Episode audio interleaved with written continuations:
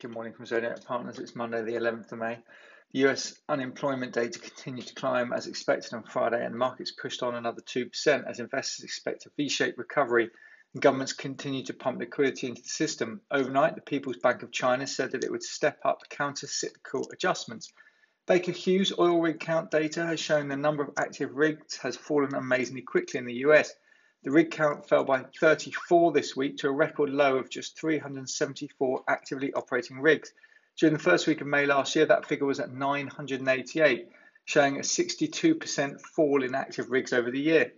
Spot gold gained 0.5% to $1708 per ounce, having lost about 1% in the previous session. FTSE looking to open 16 points higher, DAX 97 points up, CAC up 29 points. In France, stores and hair salons are opening today, and people no, no longer need permits to travel. Schools for younger children and nurses are also reopening. In Asia, stocks traded higher on Monday morning on hopes of the economy reopening. Hong Kong's Hang Seng gained 1.72%, Japan's Nikkei 1.41.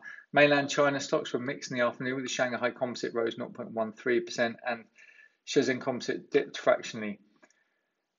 Cable 124.16, Bitcoin down at 8711, Brent 30.89, FTSE 59.84, Gold 1704, VIX 27.98, and the US 10 year climbing 0.686. AstraZeneca, Lynparza approved in the US as treatment for ovarian cancer up 1%.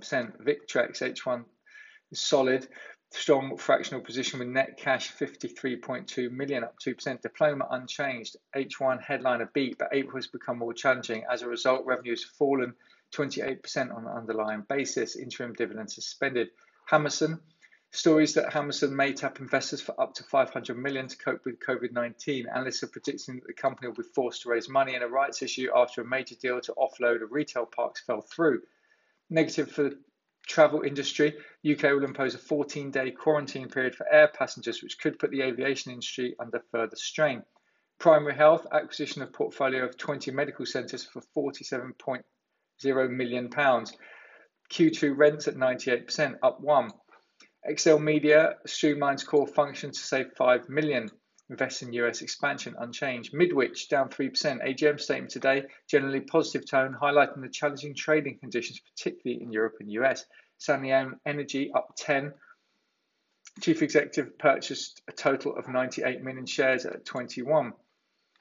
Dignity Q1 operating profit is 19.4 million, no guidance in 2020 and beyond, unchanged. Cake Box stores to open again in June. Click and collect basis for franchise to start on franchise discretion. 4D Pharma up five. Successful completion of the immuno-oncology study phase to move part B of the study. Upgrades and downgrades. Spire Health cut to sector former RBC. Hammerson cut to underweight at Morgan Stanley. London Metric raised to equal weight at Morgan Stanley. Weir cut to hold at HSBC. Carnival raised to buy at HSBC. Boohoo raised to outperform at Bernstein.